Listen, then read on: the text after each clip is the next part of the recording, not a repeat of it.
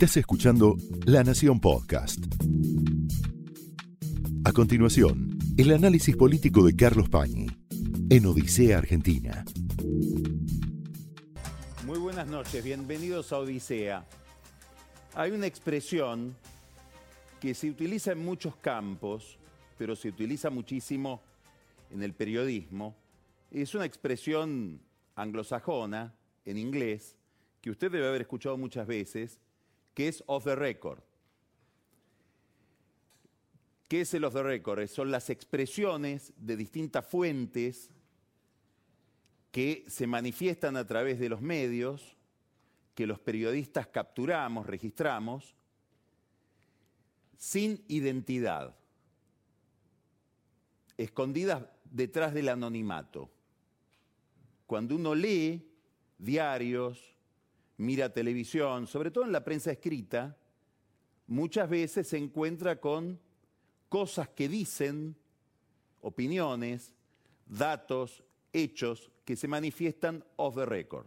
Nadie se hace cargo de eso que está dicho ahí. Se puede intuir quién lo dijo, se puede saber de qué sector viene, pero son informaciones que vienen enmascaradas por el ocultamiento de la identidad de quien lo dice.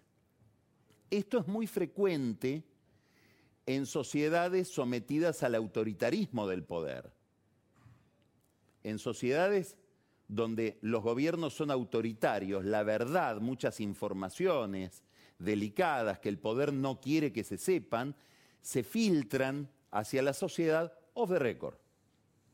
Es una práctica mucho más frecuente allí donde el poder es autoritario y donde hay un desdoblamiento de la construcción de la imagen de la realidad que proviene de la multiplicidad de medios de comunicación.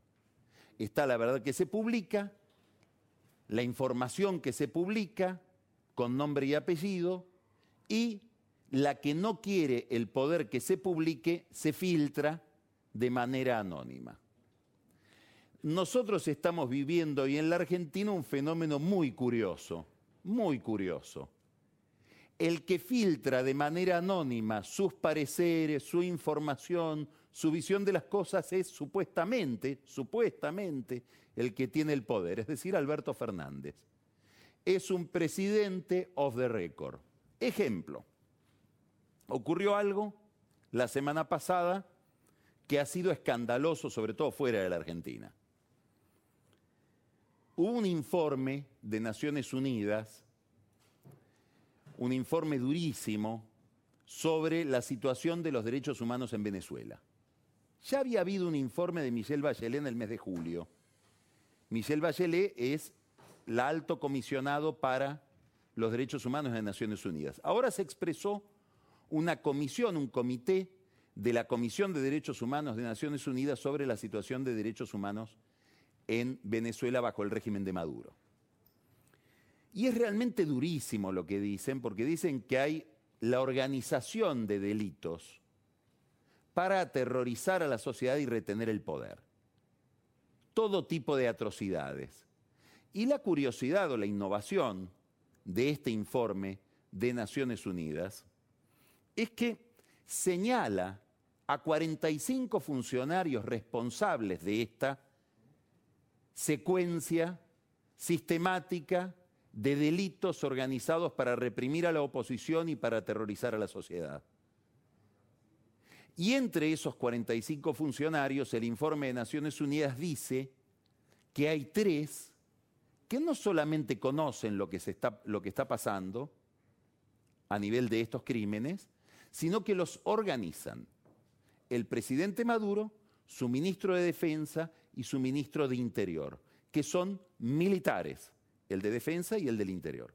Como sabemos, Maduro, el, régimen de Maduro se parece muchísimo ya a un régimen militar. Este es el informe de Naciones Unidas y la posición del gobierno argentino, la posición de la Cancillería argentina fue ratificarlo con el representante que tiene la Argentina en esta comisión. Pues bien, la semana pasada el embajador del gobierno de Alberto Fernández en la Organización de Estados Americanos, Carlos Raimundi, que es un militante kirchnerista, manifestó que él conocía ese informe, pero que no podía adherir totalmente a esto. Esto lo dijo en una asamblea virtual de la OEA, porque es un informe sesgado.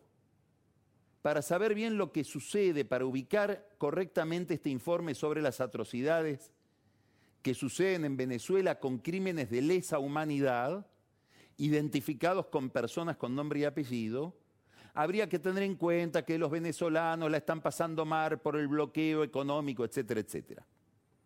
Eso es la posición del embajador Raimundi, no es la posición del gobierno argentino. Más todavía, tengo entendido de que la Cancillería le dio instrucciones en sentido contrario, para que adhiriera a este informe de Naciones Unidas. Con independencia de lo que Raimundi crea o diga, desobedeció las instrucciones que le dio su propio gobierno. En cualquier cancillería del mundo ya lo hubieran echado. Él sigue siendo embajador en la OEA y lo único que sabemos es que, off the record, desde la Casa Rosada se deja trascender que esas no eran las instrucciones que tenía, ni es mucho menos la posición del presidente Fernández sobre el informe de Naciones Unidas.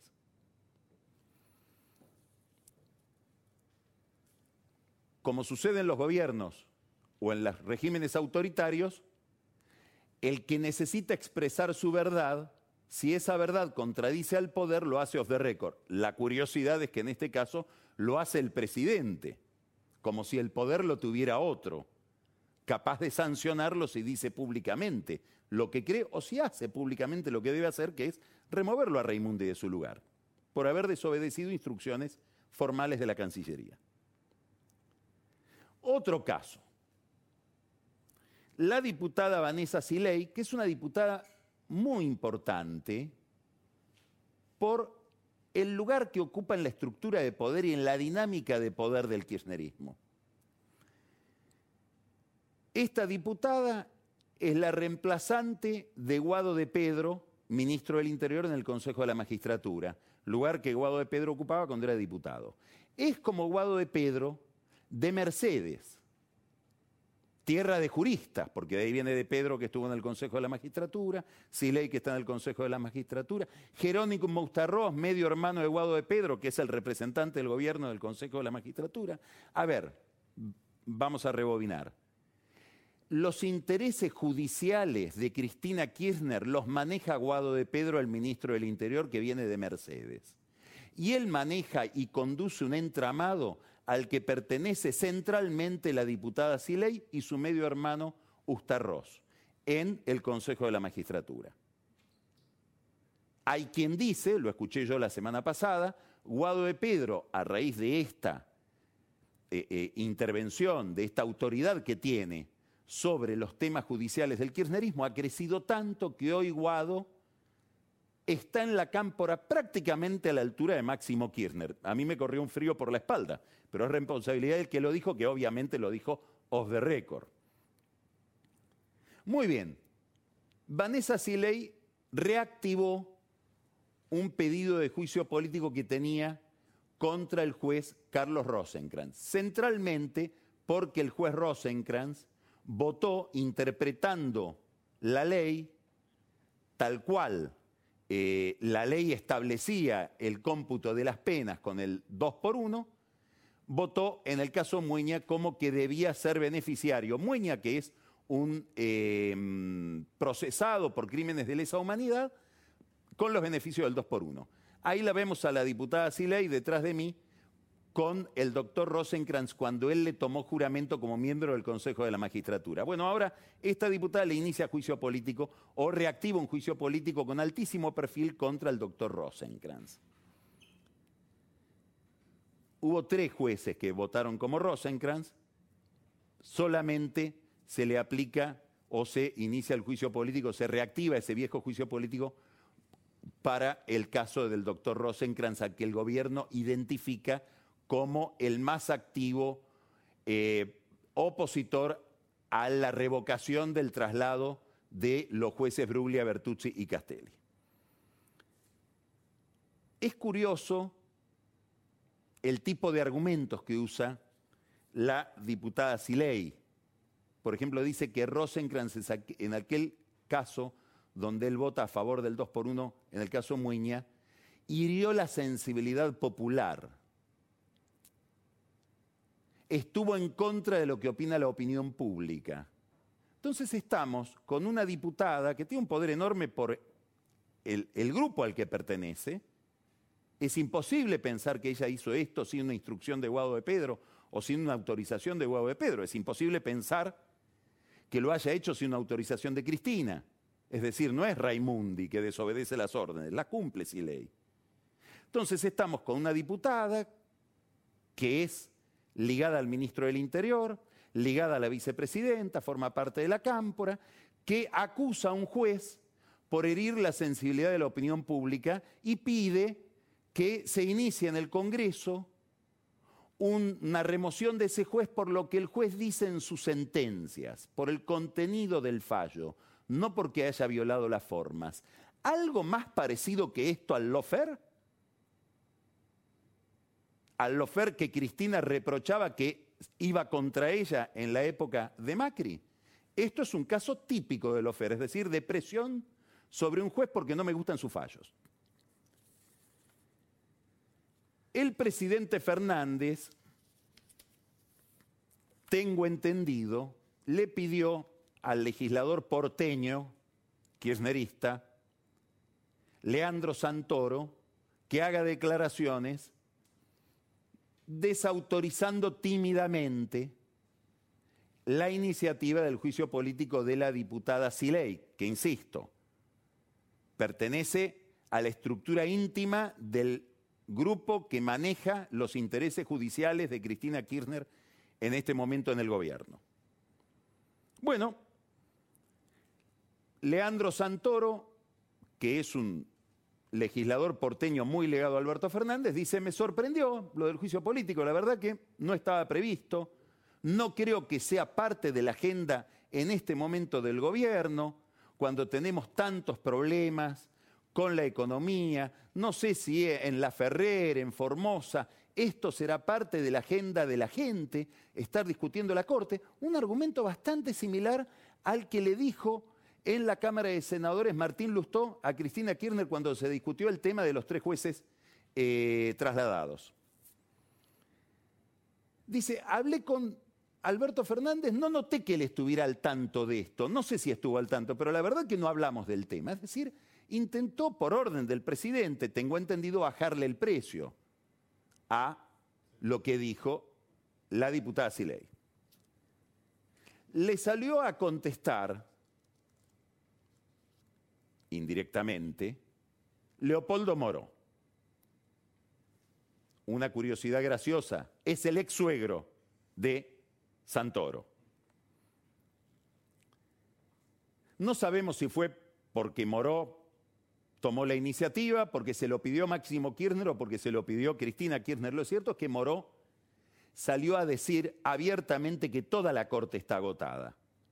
Y desde su banca de diputado caracterizó por qué cada uno de los miembros de la Corte están agotados. Inclusive con una caracterización bastante rara en el caso, por ejemplo, de Maqueda, que dice, tengo respeto personal por él, pero está en una zona de confort. Aparentemente habría que iniciarle también juicio político al que está en una zona de confort que no sabemos qué quiere decir.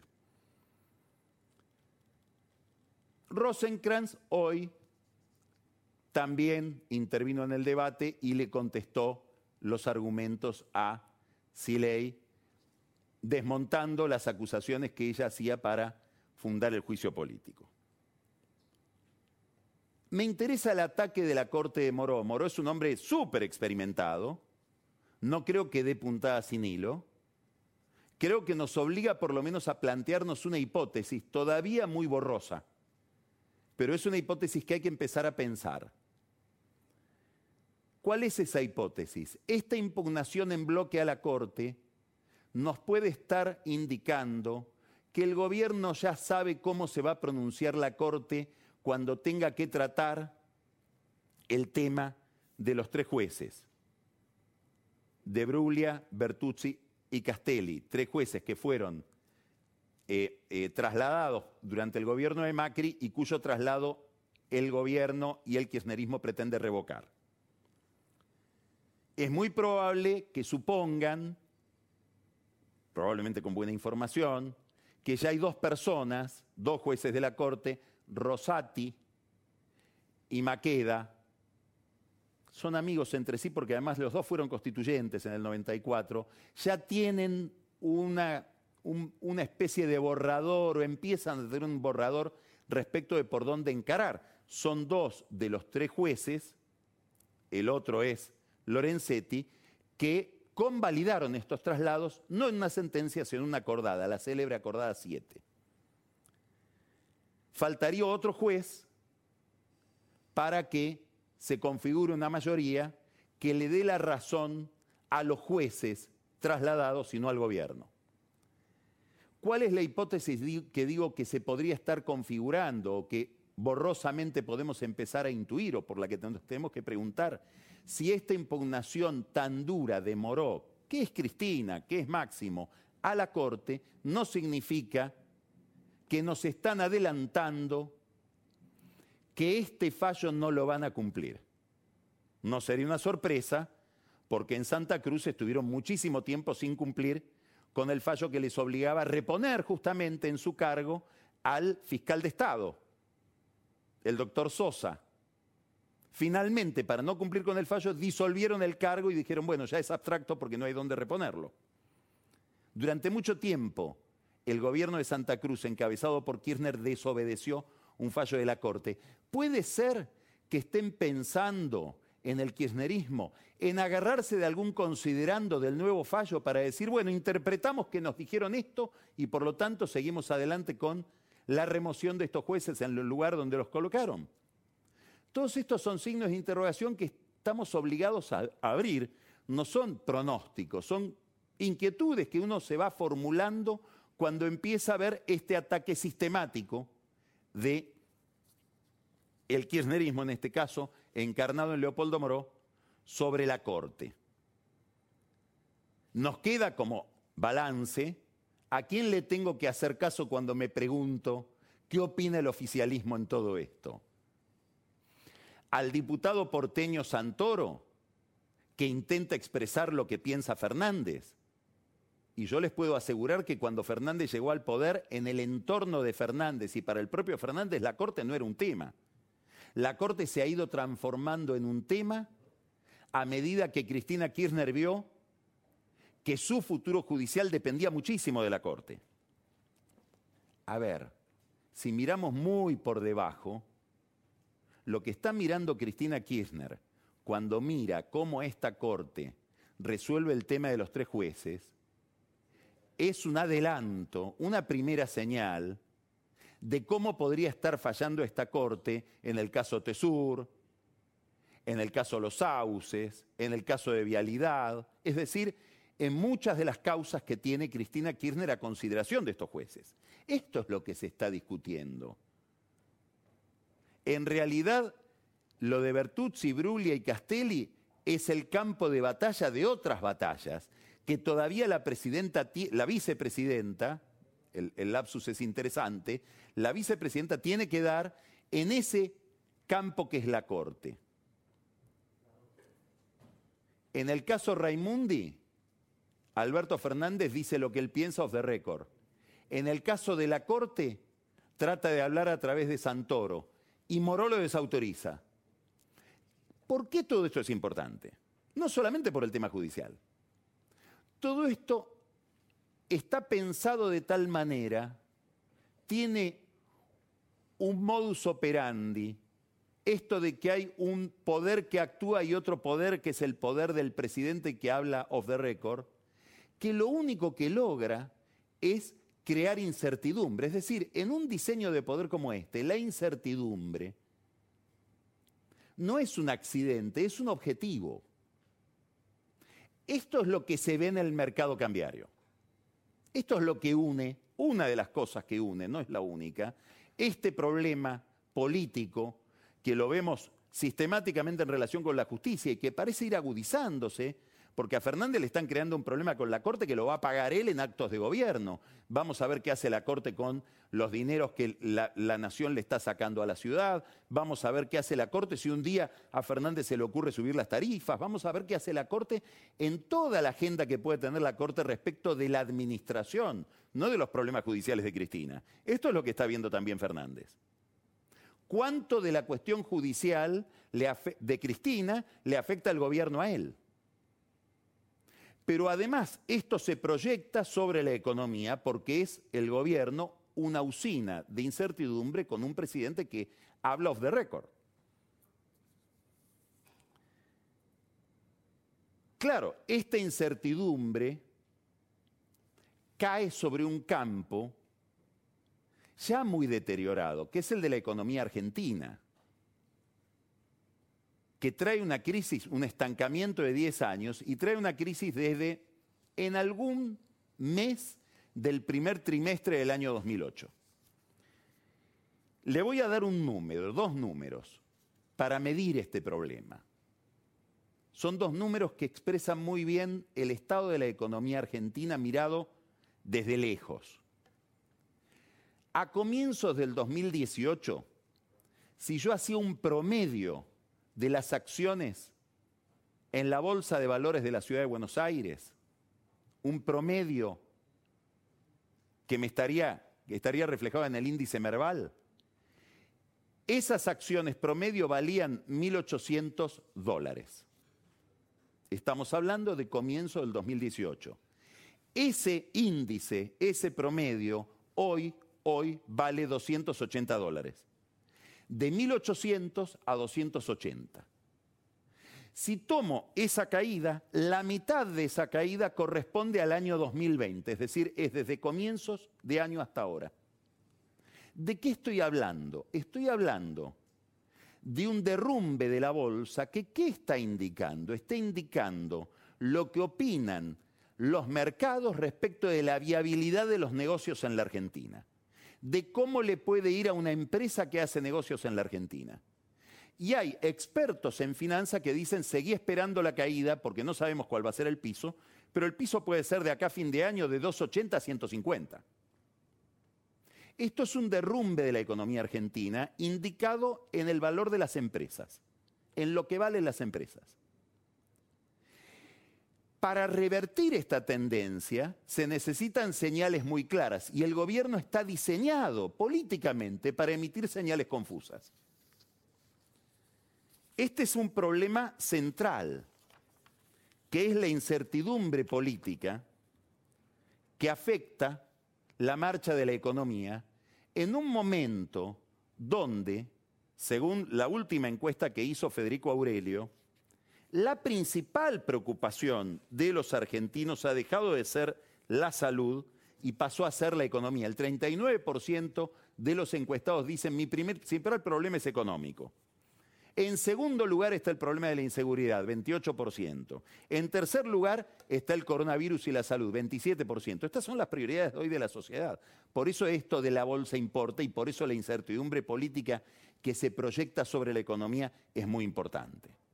Ahora, además de incertidumbre política, se agregan malas señales ya no políticas, técnicas. Por ejemplo, las que se evidenciaron en el mercado de cambios. Hay una caída de reservas. A ver si tolera algunos números más. El miércoles pasado, antes de que se conociera el nuevo paquete de medidas económicas del jueves, que en realidad salieron hoy en el boletín oficial, no sabemos por qué no salieron el viernes.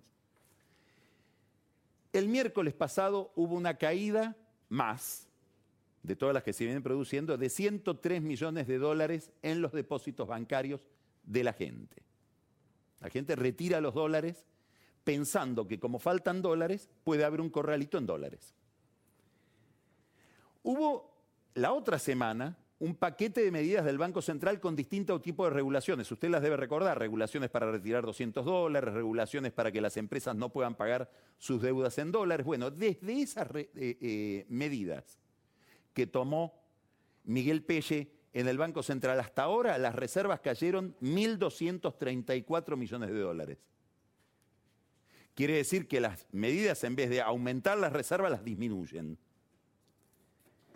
Y si tomo lo que pasó con las reservas desde el 15 de agosto hasta ahora, la caída es de 1.323 millones de dólares. Esto se llama incertidumbre. El gobierno la semana pasada cambió de enfoque. El gobierno pasó, no de enfoque, de táctica, pasó de Pelle a Guzmán. Pelle, ¿qué estrategia tenía frente a la caída de reservas? Poner cepo, poner murallas con puertas para que no salgan las reservas. Ahora intenta Guzmán, con este nuevo paquete de medidas, promover la oferta de dólares, que entren reservas, no que no salgan. Están las medidas de Pelle para que no salgan, pero él intenta promover la oferta de, de dólares, sobre todo en el sector exportador. Baja relativamente poco las retenciones. Los economistas tienden a pensar, después vamos a hablar con Marcos Buscalia, pero los economistas tienden a pensar que el productor de granos no se entusiasma con esto para venderle al exportador, es decir, a la cerealera que exporta esos granos, que exporta esa soja. ¿Por qué? Porque está mirando la brecha cambiaria. El productor de granos sigue esperando que se produzca la devaluación que está indicada en la brecha cambiaria y en todas las medidas del gobierno que nos va diciendo no tenemos dólares, por lo tanto este valor del dólar oficial es artificial. El dólar se va a parecer mucho más al dólar blue o al, contado con liquidación. Entonces, aunque bajen las retenciones, la baja de retenciones es nada comparado con la diferencia que pueden hacer con esos dólares con forma de poroto de soja que guardan en los silobolsas. El que sí puede tener un estímulo para ofrecer dólares es la cerealera, porque acá el gobierno tomó una medida muy importante. Revierte una medida de Macri. Macri había establecido había terminado con un diferencial de retenciones que hay entre el productor de granos y la cerealera que convierte esos granos en aceite. En un negocio muy, de margen muy pequeño, al disminuir esa diferencia, creó problemas en muchas cerealeras. Por ejemplo, en Vicentín. Los de Vicentín cuentan cuenta que uno de los problemas que tuvieron fue esa eliminación del diferencial de retenciones puesto en funcionamiento por el gobierno de Macri. Ahora el gobierno de Alberto Fernández repone ese diferencial. Quiere decir que las grandes cerealeras, que en realidad en general son multinacionales, que son las aceiteras las que producen, muelen el grano y hacen el aceite de soja, están con la posibilidad durante un periodo de vender ese aceite con menos retención. Y es probable que quieran liquidar los granos que tienen estoqueados que tienen almacenados, el productor difícilmente le, venda nuevos granos, para vender el aceite de soja. Aquí hay una figura que no hay que dejar de, mirar, se llama Roberto Urquía. Es uno de los líderes de la industria aceitera, es el dueño de Aceitera General de ESA, cuyo cuñado es un hombre muy amigo del gobierno, es Miguel Acevedo, presidente de la UIA. ¿Está el gobierno intentando seducir sectores con estas medidas? Puede ser. Ahora acá se plantea una situación muy interesante. El 9 de julio, Alberto Fernández convocó a seis grupos, seis entidades empresarias, entre ellos la rural, para dar una imagen de unidad nacional y de convergencia de sectores detrás de la recuperación económica. Desde el Instituto Patria, Cristina Kirchner le dijo, tenés que leer esta nota de Alfredo Zayat en el diario Página 12, que le decía, cuidado, esos exportadores no, Alberto, vas por mal camino. No, no, no es por ahí. Ahora el gobierno de Alberto Fernández le tira un centro espectacular a las empresas exportadoras. Y probablemente haga bien si lo que necesita es que le liquiden rápido dólares con la venta de aceite. Lo que no sabemos es si Cristina entendió lo que pasó. O hay que leer de nuevo la, nota de Zayat o hay que romperla y Zayat se equivocó. Alguien se equivocó de los dos, o Alberto o Cristina. No sabemos si se equivocaron off the record o on the record. Algo muy importante para entender el comportamiento del mercado cambiario es la noticia que no conocimos en los anuncios de Martín Guzmán de la semana pasada. ¿Qué esperaría alguien que está mirando el comportamiento de las reservas? Que Guzmán diga, tengo un acuerdo con el gobierno chino para poder convertir en dólares los yuanes que tengo como préstamo del gobierno, lo que se llama el swap de reservas, que es como una especie de respaldo teórico, porque eso no se puede convertir a dólares para vender en el mercado en forma de dólares. No vino esa noticia, no se produjo. Daría la impresión de que el gobierno chino le sigue diciendo al gobierno de Alberto Fernández lo que le decía en un último tramo del gobierno de Macri, cuando también el gobierno de Macri quería usar esos yuanes. No, no, no, no, no, no. No queremos meternos en la convertibilidad del yuan a dólar porque no, no queremos meternos en el área de los Estados Unidos a jugar con monedas para que Estados Unidos no lo entienda como un comportamiento agresivo hacia los Estados Unidos. Ahora cuando yo termine vamos a hablar, vamos a tener una charla muy interesante con Michael Shifter. Es una de las personas que mejor entiende la relación entre Estados Unidos y América Latina, China en ese juego, él es el presidente del Inter-American Dialogue, está en Washington, vamos a hablar de las elecciones en Estados Unidos, de Venezuela, pero también de este tema. Ahora, están los que dicen no dejemos salir dólares, están los que dicen estimulemos la oferta de dólares. Pelle, Guzmán. Lo que sigue faltando es el enfoque de base. El problema no son los dólares. La gente compra dólares porque ve que se deterioran los pesos y se deterioran los pesos porque el gobierno emite y emite y sigue emitiendo pesos. Y esos pesos valen nada. Sobre todo porque vemos el año que viene y Guzmán dice yo no pienso bajar el gasto. Entonces vas a seguir emitiendo mucho. Vamos a hablar con Buscalia. Este es el problema que está detrás y sobre este problema el gobierno no da una señal que es una señal fiscal, monetaria, digamos, un programa económico debería haber, ¿qué es lo que le va a pedir a partir de mañana a la gente del fondo que vino a Buenos Aires? La sociedad mira todo esto. Ya vimos los números de Federico Aurelio. AEA sigue hablando con la CGT. Ya tienen grupos y trabajan juntos en un programa, en silencio, off the record, para que no se enoje Fernández, porque si no se enoja Cristina. El sindicalismo va a ser un 17 de octubre virtual, lo querían hacer presencial y le llegó la orden, no, no, no, mejor no se activen tanto. Cristina no quiere a la CGT. Y cierto, tiene ahí enemigos muy, muy marcados. Gente que trabajó mucho en contra de ella durante el gobierno de Macri. A la cabeza de todo, José Luis Lingeri. Cloro. Moyano, en cambio, en este juego está muy cerca de Alberto Fernández. Por muchas razones. ¿Quiere que le dé una razón? Una razón adicional para que Moyano esté cerca de Alberto Fernández. Ya cerró el acuerdo con Cristóbal López para que Cristóbal López intente quedarse con OCA, esa empresa que parece de Moyano. A López le pareció muy caro el precio, pidió un plan en cuotas, como hace siempre con la FIP, con OCA. Sigue la pelea, sigue la carrera por OCA, pero ahí está Cristóbal López ratificando algo que contó acá en Odisea Daniel Vilota. La política, así como los sectores, también miran esta incertidumbre con muchas fantasías, con distintas reacciones. Massa diferenciándose.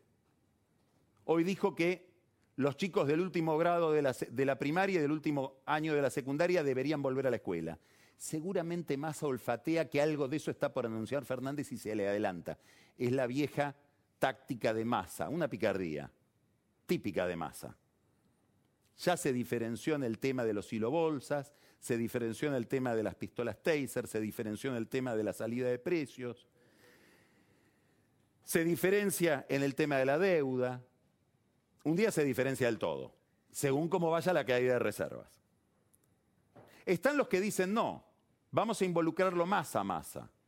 Cristina tiene un poco esa fantasía, lo contamos la semana pasada que Massa se haga cargo de la jefatura de gabinete. Y los amigos de Massa le dicen, ni loco, Sergio. No, no, no, no, no. Vos esperá. Claro, si Massa se hace cargo de la jefatura de gabinete, el presidente de la Cámara de Diputados, ¿quién sería? Máximo Kirchner. Y tendríamos a Máximo Kirchner en la línea sucesoria. Y si viene una catástrofe, Máximo Kirchner sería presidente. Esto fue el análisis político de Carlos Pañi en Odisea Argentina, un podcast exclusivo de La Nación. Escucha todos los programas de La Nación Podcast en www.lanacion.com.ar. Suscríbete para no perderte ningún episodio. Estamos en Spotify, Apple Podcast, Google Podcast y en tu reproductor de podcast favorito. Seguí escuchando La Nación Podcast.